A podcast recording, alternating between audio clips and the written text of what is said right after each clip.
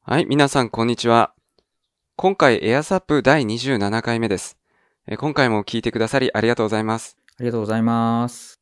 いや、今日10月27日に収録してるんですけど、今朝方ですね、札幌めっちゃ雨が降ってて、大雨警報出て、すごいびっくりしましあの、緊急速報、ね。あそうですねえっ、と、エリアメールってやつですよね。た。はい。緊急速報で、お音がマックスで鳴って、すごいびっくりしました。最初地震かとト思ーった。タル、はい。トータル20回ぐらい来ましたよね。あ、来ましたね。せ、うん先ほど16時頃にも、まあ、避難命令が解除になりましたっていうのが、でかい音で鳴ってびっくりしたんですけど。あ、ちょうど僕、その時、あの、街に出てて、あ喫茶店にいたんですけあ、ど、はい。 もうみんな鳴ってて面白かったですよ。だ大合唱ですよね。多分。ええはい。あの、微妙にタイムラグあるのが面白いですね。ああ、確かにね。僕もあの、持ってる端末、iPhone と、6とか昔のやつ、電源入ってたんですけど、まあ、それもタイムラグあって鳴ってですね、君もまだ鳴るんだっていうような感じでびっくりしましたね。そう、関係ないですからね、そうそう SIM 入ってるかどうかは。そうそう全然関係ないですよね。で、そこで気づいたのが、そういう注意報と、まあ地震の時の警告音ってだいぶ違うんだなって。そう、これ、僕、実は、あの、自分も地震だと思って最初。はい。やべえと思ったんですよ。で、その後でもつ、まあ、違ったし、ね、ツイッター見てたらなんか音が違うとか言ってて、えー、と思って、あの、ググって、地震速報の音を鳴らしてみたら全然違うんですね。そうですよね。地震速報の音は、ブブッブブッブブッブブッ地震です。とか、そういう感じですよね、確か。そうそうそう、あっちの方が怖いですね。はい。やっぱり。あと、えー今回の注意報だったら、タンタンタンタンタン、タンタンタンタンタンとかそういう感じでしたよね。そうです、そうです。はい。あともう一個あって、J アラート。北朝鮮がミサイル撃った時は、確か、プーとかいうすごい、なんかあ、あれも音違うんですね。音違うんですよね。プーとか、なんか昔の空襲警報みたいな感じで、あれは怖かったなって感じです。なんかもう自分は iPhone がいきなり大音量で鳴った時点でもう音とか聞いてなくて、あー、なんかやばいぞと。もうやべえってなっちゃうんで、えうん、なんかあんまり意識してなかったんですけど、あの、ちょうど僕がその地震速報の音どんなだっけと思って iPhone で探して鳴らしたら、うちの犬がビクーって立ち上がってえ、あー。で、も、あ、やばいやばいやばいやばいっつってずーっとうろうろうろうろして、もう覚えてた、こ人間はよくわかってなかったのに音の違い。犬あのはす、ごい、犬はやっぱ地震めっちゃ怖かった、めちゃめちゃ怖がってたんですよ、地震の時。えーじゃだからお覚えてて、トラウマになっちゃったんですね。そう、トラウマになっちゃってて。で、逆に今回のその緊急速報、あの、普通の雨のやつの音はどんなになってても気にしないんですよね、犬は。おうん。大丈夫っていうか、あの、知らないー。知から。らないから、なんかうるせえなっていう感じで聞いてたのかもしれないですね。うん。そうか、そうか。犬はやっぱメロディーとかみたいなの覚えてるもんなんですね。めっちゃ覚えてますよ。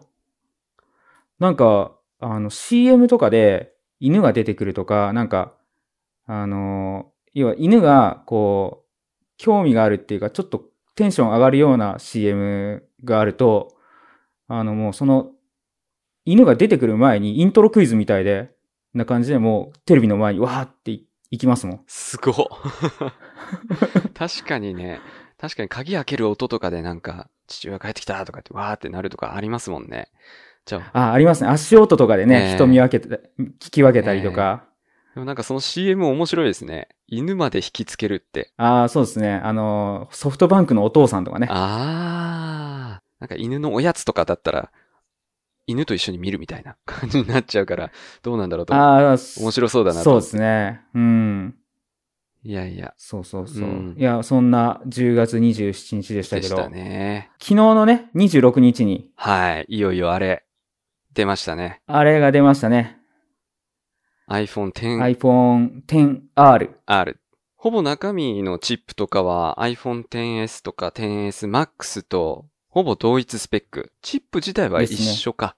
メモリ、一緒ですね。メモリの容量がちょっと違うんですよね。そうですね。あとは、モニタ、ディスプレイですかね。そう、ディスプレイが、えっと、液晶なんですよ。リキッドレティナディスプレイとか言って、はい。有機 EL じゃないんですよね。で、2倍解像度のプラス系というか、マックスと同じ論理解像度です。はいややこしいなや。やこしいですね。前回も頭がハテナになるっていうね。そう。えっ、と、MAX とか iPhone X とかは、えっ、と、3倍解像度なんですよね。はい。 1ポイントに 3×3 のピクセルが入っている。はい。で、えっ、と、iPhone 4以降の普通のレティナディスプレイ、2倍解像度っていうやつは、えっ、と、2×2 のピクセルが1ポイントの中に入っているとはい。いうことで、今回の 10R は、えっ、と、2倍解像度のレティナディスプレイであると。はい。3倍解像度よりも、ちょっとだけ荒いのかな荒いですね。荒いですよね。ほんのちょっとだけ荒いです荒くなるということですよね。えっ、と、確か、えっ、と、400ppi を超えてるんですよ。10S とか 10SMAX とかって。はい。なのが、えっ、と、300何 ppi なんですよね。えだからいわゆる、レティーナディスプレイの、iPhone のレティーナディスプレイの要件は満たしていて、えっ、と、人間の目で見られる、その限界が 300ppi っていうのが、Apple がずっと言ってることで、ー PPI っていうのはピクセルパーインチの略ですよね。確か。そうですね。はい。で、iPhone 4出た時に、その 300ppi が人間の目で見れるのが限界で、で、それを超えているから1ピクセルごとが見えない。だから、えっと、網膜という意味のレティーナディスプレイって言ってたんですよね。ええで、まあだから、えっと、今回その発売前にフィル・シラーが、えっと、言ってたんですけど、解像度が 10SMAX より小さい、えっと、解像度というかそうですね、えっと、PPI が小さくて荒いけれど、えっと、どっちにしろドット見えないから関係ないよね、とは言ってましたね。もうスペック上の違いだけれども人間が見る感じ限り全然問題ないと。そうですね。実際まだ 10R 触れてないんですよね。僕今日見てきましたよ。どうでしたえっとね、今 10SMAX 使ってるのもあって、まあ軽いなって思ったんですけど、まあたまたま7プラスも持ってたんで、こう持ち比べたら7プラスよりは重いって感じで、おー。まあ微妙な重さ、大きさではあるんですが、 10R は 10S よりもちょっと一回り小さいんでしたっけ ?10 と同じ。 10S より、えっと、要は 10S とか10とかと MAX の中間サイあズ。、ちょっと大きいんだ。そうです。ちょっと大きいんですね。ええ。で、まあ、分厚いかな、ちょっと。そうですよね。ちょっと分厚めになってますよね。ええ。液晶ディスプレイをベゼルレスにするのが結構技術的に難しいみたいで、あー、みたいですね。ちょっと 10R の方のベゼルが、ちょっとだけ 10S よりも分厚いというか、確かベゼルの黒い部分が 10R の方が太かったような気がします。そうですね。太いし、あとどうしてもその液晶パネルから多分そ配線を出さなきゃいけなくて、えっと、有機 EL の場合は中で曲げることによって配線を出すスペースとかを確保するんですけど、それができないからベゼルが太くなっちゃう。で、さらにおそらく、えっと、そっから先の処理も難しいみたいで、今回 iPhone で初めて接続端子、ライトニング端子がえーっと、中央じゃなくなっているあー、横から見た時に、ちょっと背面寄りになってるっていう感じでしたっけ、背面寄りになってます。微妙でにですけど、だからそこはアップルいつもこだわってるのに、できなかったっていうのはかなり技術的に難しかったんだろうなっていう感じがしますね。なるほど。まあ、それであも、とは、はい。いやそれでもリキッドでレティナディスプレイを乗せてきたっていうのは価格を抑えたかったんでしょうかね。まあこれはちょっと想像でしかないんですけど。有機、そうですね。まあ、価格を抑えたいのと、あと僕の予想では、その今って有機 EL が、去年はサムスン一社ですごいこう高くなっちゃったんですよ。部材の値段として。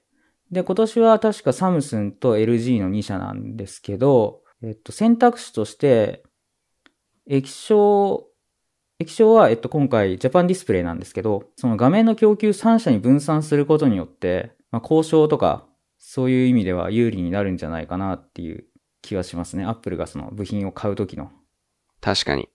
あとはあれですね、今回その、多分どうしても画面が分厚くなっちゃうっていう関係で 3D タッチが入れられなかったっぽいんですよね。本当は外す予定なかったけれどもっていうとこかもしれないですね。3D タッチ。うん、僕はそういう風に想像してるんですけど、ライトニングの位置を見たときに、なるほど。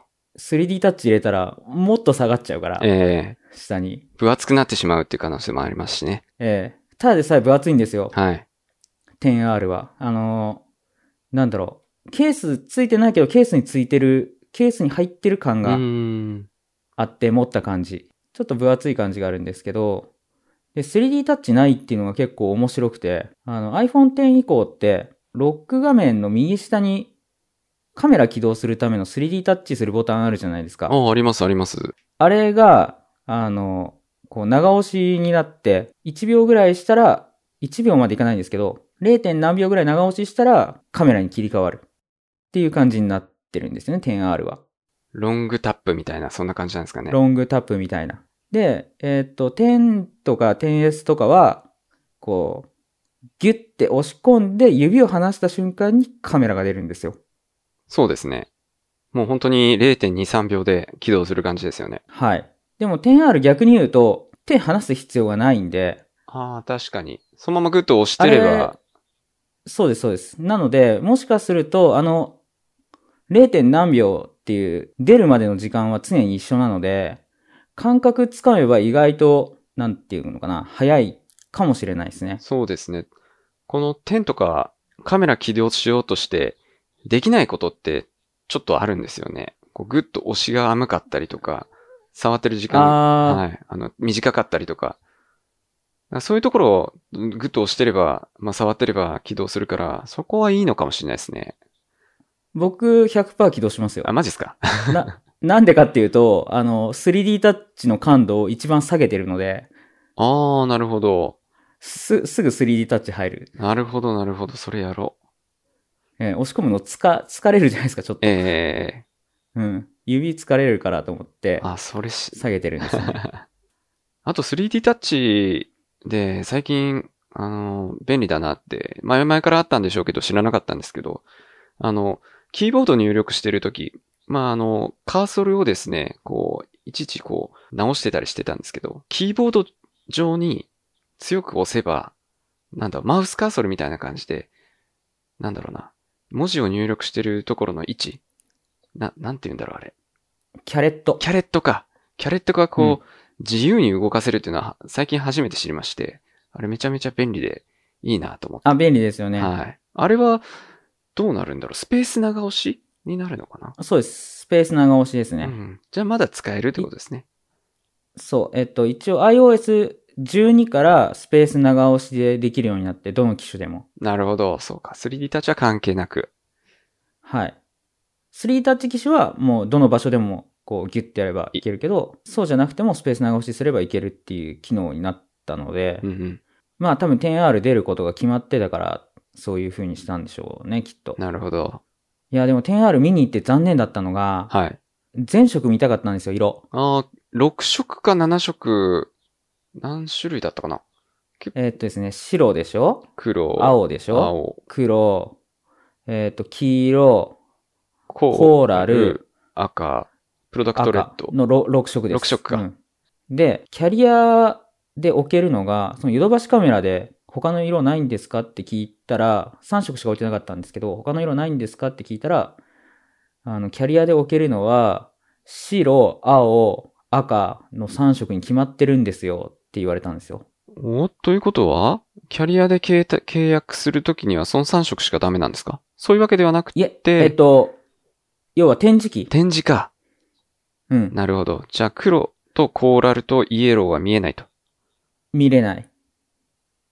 コーラルちょっと見てみたいなって感じだったんですね、僕。いやー、そうなんですよ。僕もコーラルが見たくて。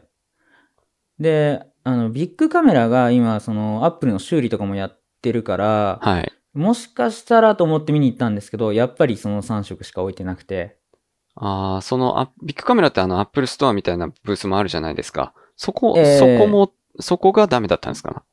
ダメです。ああ、あそこもキャリアの感じなんですかね、そしたら。そうですね。多分量販店とかその Apple Store 以外の場所に出す展示機がその3色しかないんでしょうね、きっと。なるほど。いや、早くアップルス、アップル札幌復活してくれないかなっていう感じですよね。そういう感じいになや、ると。本当ですね。はい。いや、本当その、アップルストアっていうか、ね、ストアがあるお店、あの、地域の人は全色見てから買えますけど、選べますよね。いいな。ええ選べないですからね。あ、ちなみに赤すごいいい赤でした。あいい感じでした。プロえーちょっとダークな感じの赤で、え落ち着いてて、割と赤いいなって思いましたね。あとは、白はいい意味でも悪い意味でも普通え。普通、まあ今まで通りみたいな感じですか。そうですね。で、ブルーは、僕個人としてはちょっとあんまりいい青じゃないなーって思いました。結構白っぽい青というか、ディスプレイで見る限り、空色みたいな感じですよね。そうですね。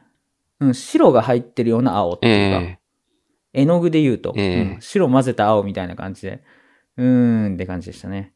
まあ、個人の感想です。えまあ実際に見たいですね。ほんとね。えー、他の色も見たかったですね。はい。ねちょうど、だって昨日は、アップル渋谷がそうだ。同日オープンで、はい。アップル渋谷。で、まあそこでね、見れたでしょうからね、皆さんそねう。ですね。渋谷近辺の皆さんは。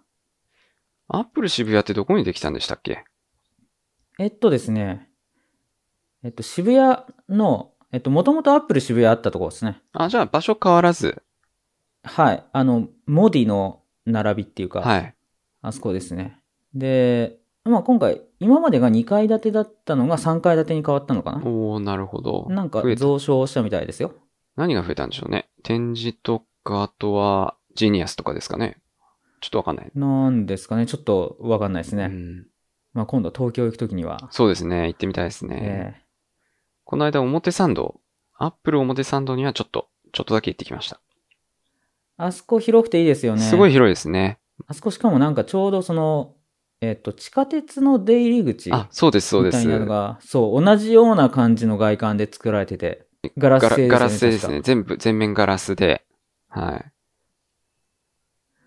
あれはなんかその、あそこの開発するときに、街とお話をして、ああいう風にしたのかなとかちょっと思いますけどああねー、。確かに景観を壊さないで、アップルらしさを出すっていう意味ではいいかもしれないですね。そういうええそうそう、僕この間遅ればせながらアップル京都行ってきたんですよ。の。おいいですね。アップル京都。アップル京都はどんな感じだったんですかアップル京都は、えっと、2階建てかな結構その街中にあって繁華街にあるんですけど、もう横がデパートでみたいなところで、で、まあ床面積結構広めで、で、大理石の階段があって、あの、スティーブ・ジョブズシアターと同じ階段白い、ま、らしい真んっですけど白。真っ白というか、大理石の白い階段。はい。で、えっ、と、まあ壁とかが漆喰だっていう話で、おー、また京都らしうんい。で、まあ、確かによく見たら漆喰っぽい感じの、ちょっと毛羽立ってる感があって、まあ、京都らしいいいお店でしたね。で、アップルストアって、えーっと、実は犬入れるって知ってましたいや、知らんかったです。犬。犬も、まあ、OK。モード犬とかはいいかなと思ったんですけど。あ、まあ、それは OK ですね、明らかに。で、えーっと、まあ結構そのググると犬 OK、まあ特に海外の店舗は犬がよく入ってるみたいで、で、ググると犬 OK 説があったりするんですけど、まあ公式見解が、まあよくわからなかったので、僕ちょうど京都まで実は、まあ後で話しますけど、車で行ったんですよ、北海道から。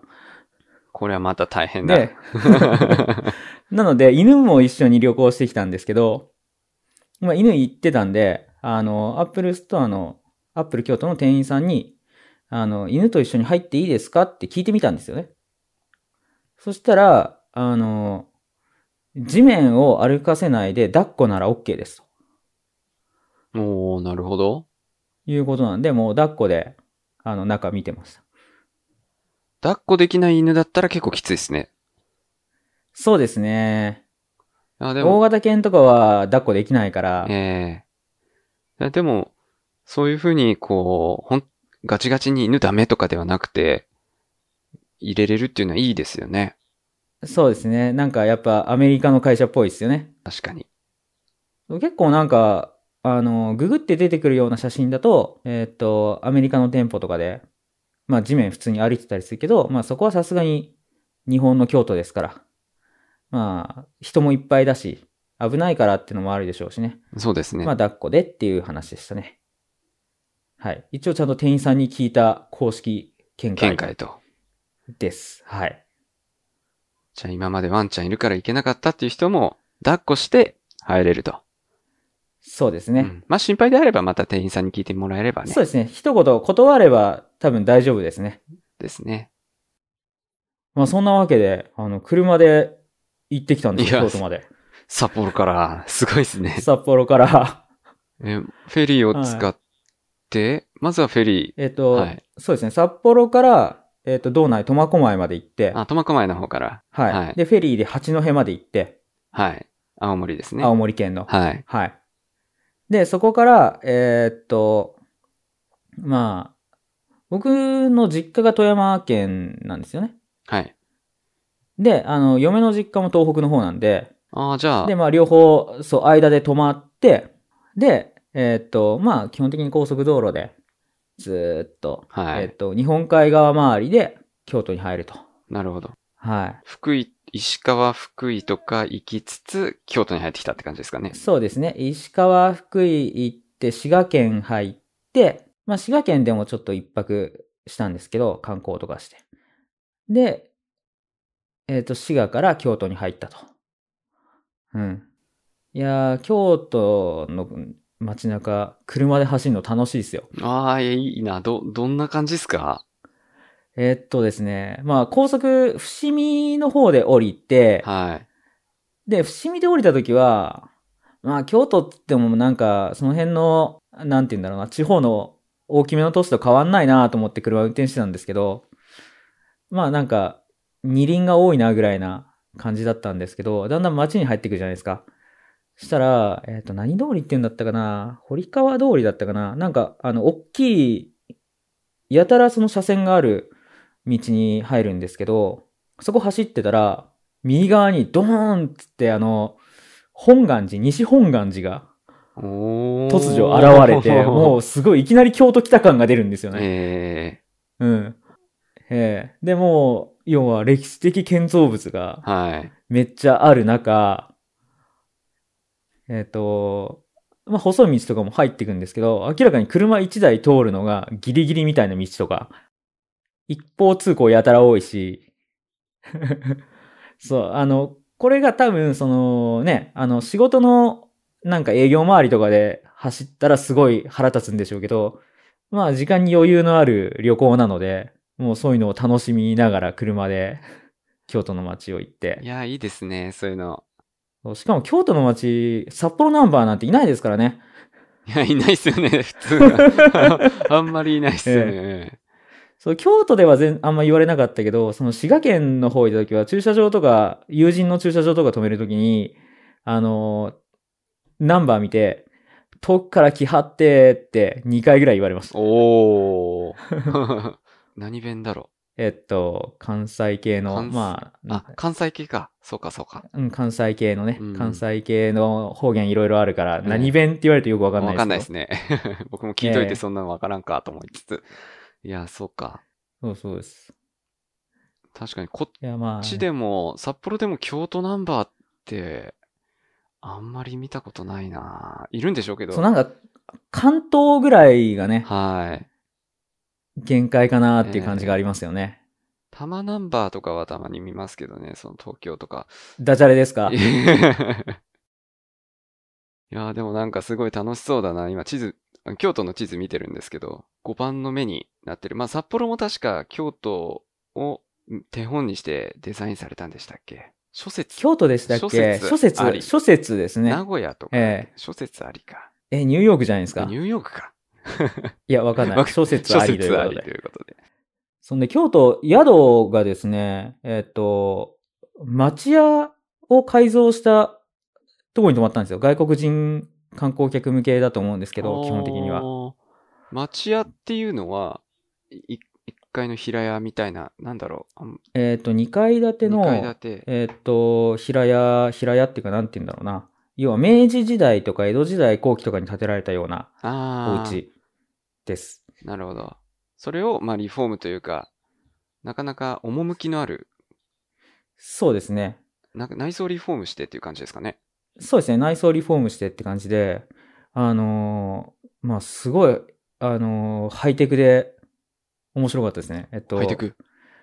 はい。まあ、内装リフォームして、まあ、一部吹き抜けになったりとか、っていうのはすごい面白かったんですけど、それもあるし、実は、その宿に行った時に、一度も人と顔を合わせてないんですよ。その宿の人。ええー、すごいですね。それは、メールで、そう、あの、やり取りしてて、チェックインとかも全部メールとかですかえーっとですね、なんかメールに、その、鍵の開け方みたいなのが入ってて、ああ。んと思って、そしたら、ら、あの、番号を入れたら、ケースあが開く。のーそう、鍵が、鍵って言ってもその、要は扉も昔の建物なんで、もう、もう木でできた扉なんですけど、番号入れたら、ウィーンガシャッとか言って、木でできた扉がなぜか開くようになるんですよね。 おーすごい。で、中入ったら、一応なんか電話してくださいみたいなこと書いてあるから、えっ、と、その宿の管理してるとこに電話したら、あの、あとは、あの、出てくだけでチェックアウトになりますんで、って何時までに出てってくださいねって言われてへー終了です。なんか、すエアビーみたいですね。すごいですね。そうそうそうそう、エアビーみたいな感じ。ええじゃあ、あれ、食事とかついてるとかそういうわけではなくて、素泊まり。素泊まりですうーね。ん、なるほど。すご。そう、すごかった。しかもめっちゃなんか京都っぽい趣があるから、ええいいななのに、その、昔の建物の不便なところはないんですよ。あの、例えば、トイレとかもウォシュレットの最新型になってるしあ。、ちゃんとそこ作ってくれてるんですね。そうです、そうです。で、大抵その、英語が併記してありますね。ああ。何事。も。そうかも。外国人対応のためにそうやってるんですね、もそうですう。ね。鍵もそうですし。ええなるほどね。すごいないや、すごいなと思って。なんか結構札幌も観光都市とかって言いますけど、はい。やっぱ京都は一段上だなと。上ですか。ええやっぱ違いますね、京都は。世界の京都ですね。世界の京都ですね。いいなあ京都。行きたいなまあ、京都近いんで。まあ、車で行けばすぐですよね。ええ車で行きゃすぐな んで。高速代めっちゃかかりますけど。フあェリー代と。ああ、そうですよね。あとガソリン代もかかりますよね。あー、そうですはいね。、いやでも、車で行くといろいろ飛行機じゃ吹っ飛ばしてくるところをね、じっくり見れていいかもしれないですね。そうですね。その、それもあるし、車があった方が行きやすいとこって結構いろいろあるので、まあ、京都はなんやかんやで公共交通機関発達してるからまだ、あれですけど、その途中の、まあ、滋賀県だとか、東北だとか、北陸だとかってところは、車があった方がね、うんいろいろ見やすいですからね。確かに、それは言えますね。で、帰りはさすがに青森まで戻らずに、えーっと、茨城の大洗からフェリーで苫小牧に帰ってきました。まあ、それでも、茨城まで戻ったんですね。そうです。えええそれ大変だ。ええさすがに、あのー富山の実家から一発でい、一日えではい。行くのはしんどかったので、うんうん。間で、あのー軽井沢で一泊しました。ああ、いいですね、軽井沢。ええっていう結構その、長旅を、うんうん。時間を作っていや、いいですね。やってきましたね。ええアップル京都も見えたし、まあ、じっくり旅,、ええ旅行も見できたし、というところですね。いいねそうですね。とはいえ、あの、WWDC 行くよりは安いですからね。か WWDC! 家族みんなで行っ ても。 WWDC はね、高いですよね。ええ時間はかかってるけど、はいまあ、あと、まあ、途中で実家に泊まれるっていうチートはしますけど、あーそれでも WWDC よりは、はい。だいぶ安いので、確かに。WWDC ほんと高いですよね。えーあれは、ね、チケット代だけで。高いですね。え、今年いくらだったんだろ10 16万とかじゃないですか。 16万とかですよね。で、ええ飛行機代、ホテル代で、ホテル代がもう本当にバカみたいなことになるから、そうそうそうそ50万ぐらいいくんですかね。全体的に。う。いやーでしょうね。50万ですよね。ですよ多ね分現地でケチケチ行動して50万ですよね、多分。そうです。ですよね。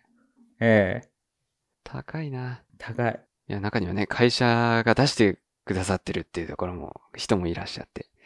いいね。まあそういう人の方が多いですよね。ええまあ、そうか。 それそう。うん。個人で行くのはなかなかいないかもしれないですね。なかなかね、しんどいですよね。最近はやっぱりその、ね、ビデオが全、ほぼリアルタイム公開されるようになってからああー、は、そうですね。多分個人で行く人減ってる気がしますね。はい。もう本当にラボ目的でっていうところですよね。行くとしたら、実際に現地、実実地に行くとしたら、ラボとか、あとは他の人たちとの交流とか、そうですね。まあ、そこしかないですよね。ね。まあ、あとは、スティーブ・ジョブズ・シアターに入りたいとかね。ええああそこは見てみたいな。入り、入りたいな。ええ見てみたいですね。あそこは、そう、WWDC の時と iPhone の発表の時、あ、違う。iPhone の発表の時しか見れないか、スティーブ・ジョブズ・シアターは。あ、そうなんですね。そうそう、WWDC は、えーっと、三三ノノ瀬瀬のの会場で基調講演やるから、WWDC に行ったからといって、スティーブ・ジョブズ・シアターは見れませんっていう話でした。なるほど。外からしか見れないと。なそうですね眺めるぐらいしか。ええあプレスになんなきゃダメだ。ああ、プレスだ。ええ そうだそうだ。開発者じゃなかった ですね。デベロッあそパこにー入れじるゃのなくてプレスと。ええまあ、そんなわけで、あの、もうすぐまた、新しい、えーっと、アップルのイベントもありますし、いつでしたっけ ?10 月 31? そうですね。 30 30、30です。 30 30, の、えーっと、今回ニューヨークなので、ちょっと早いんですよね。そうです、そうです。日本時間で、えーっと、23時はい。23時からスでターすト。。だからまあ、今までね、えっ、と、2時とかだったと思うんですけど、まあ今回ちょっと頑張れば見れるぞぐらいの。見やすいですよ時ね。間帯2時間ぐらいだとして、1時前じゃないですか。はい。まあ、ちょっと夜更だかかしらして。まあ、そうそうそう。普通の人の就寝時間の範囲内ですよね。そうですね。だから今回結構見やすいかもしれないですね。そうですね。まあまた、その発表終わった後にも、またその話とかも、はい。ポッドキャストでしたいですね。そうですね。それしましょう。あとじゃは、あ今日はそんなところですかね。いえ、もう一個。もう一個ありましたっけはい。11月なのんだろ24う。忘れてた。これ一番大事な、こう告知 だ。告知一番大事ですよ。そうそうそうそうそう。じゃあ、おかみさん、告知をお願いします。 11月24日土曜日にですね、えっと、iPhone Dev 札幌勉強会が行われます。えっと、13時からですね、えっと札幌ファクトリー内にあるインフィットループさんという会社の会議室で、えー行うんですが、えっと、詳細はコンパスというサイトで、えっと、DevSap、DEVSAP と検索していただくか、Twitter のハッシュタグ DevSap で検索していただくと、まあ、コンパスのページ簡単に見つかると思うので、ぜひ、えーご興味ある方は、えーす見てみいただいて参加ぜひしてください。えっ、と、ちなみにですね、3連休の中日開催となってまして、ちょっとそ来うだそうづらい感はあるかもしれないんですけど、まあそれでも今回、実は発表者枠すでに4埋まってまして、だおー意外と3連休の中日の割には人が多めに集まりそうな予感がしているので、まあワイワイできるかと思いますんで、ぜひぜひというとこですね。ぜひぜひですね。じゃあ、今回も、えーご視聴いただきありがとうございました。ありがとうございました。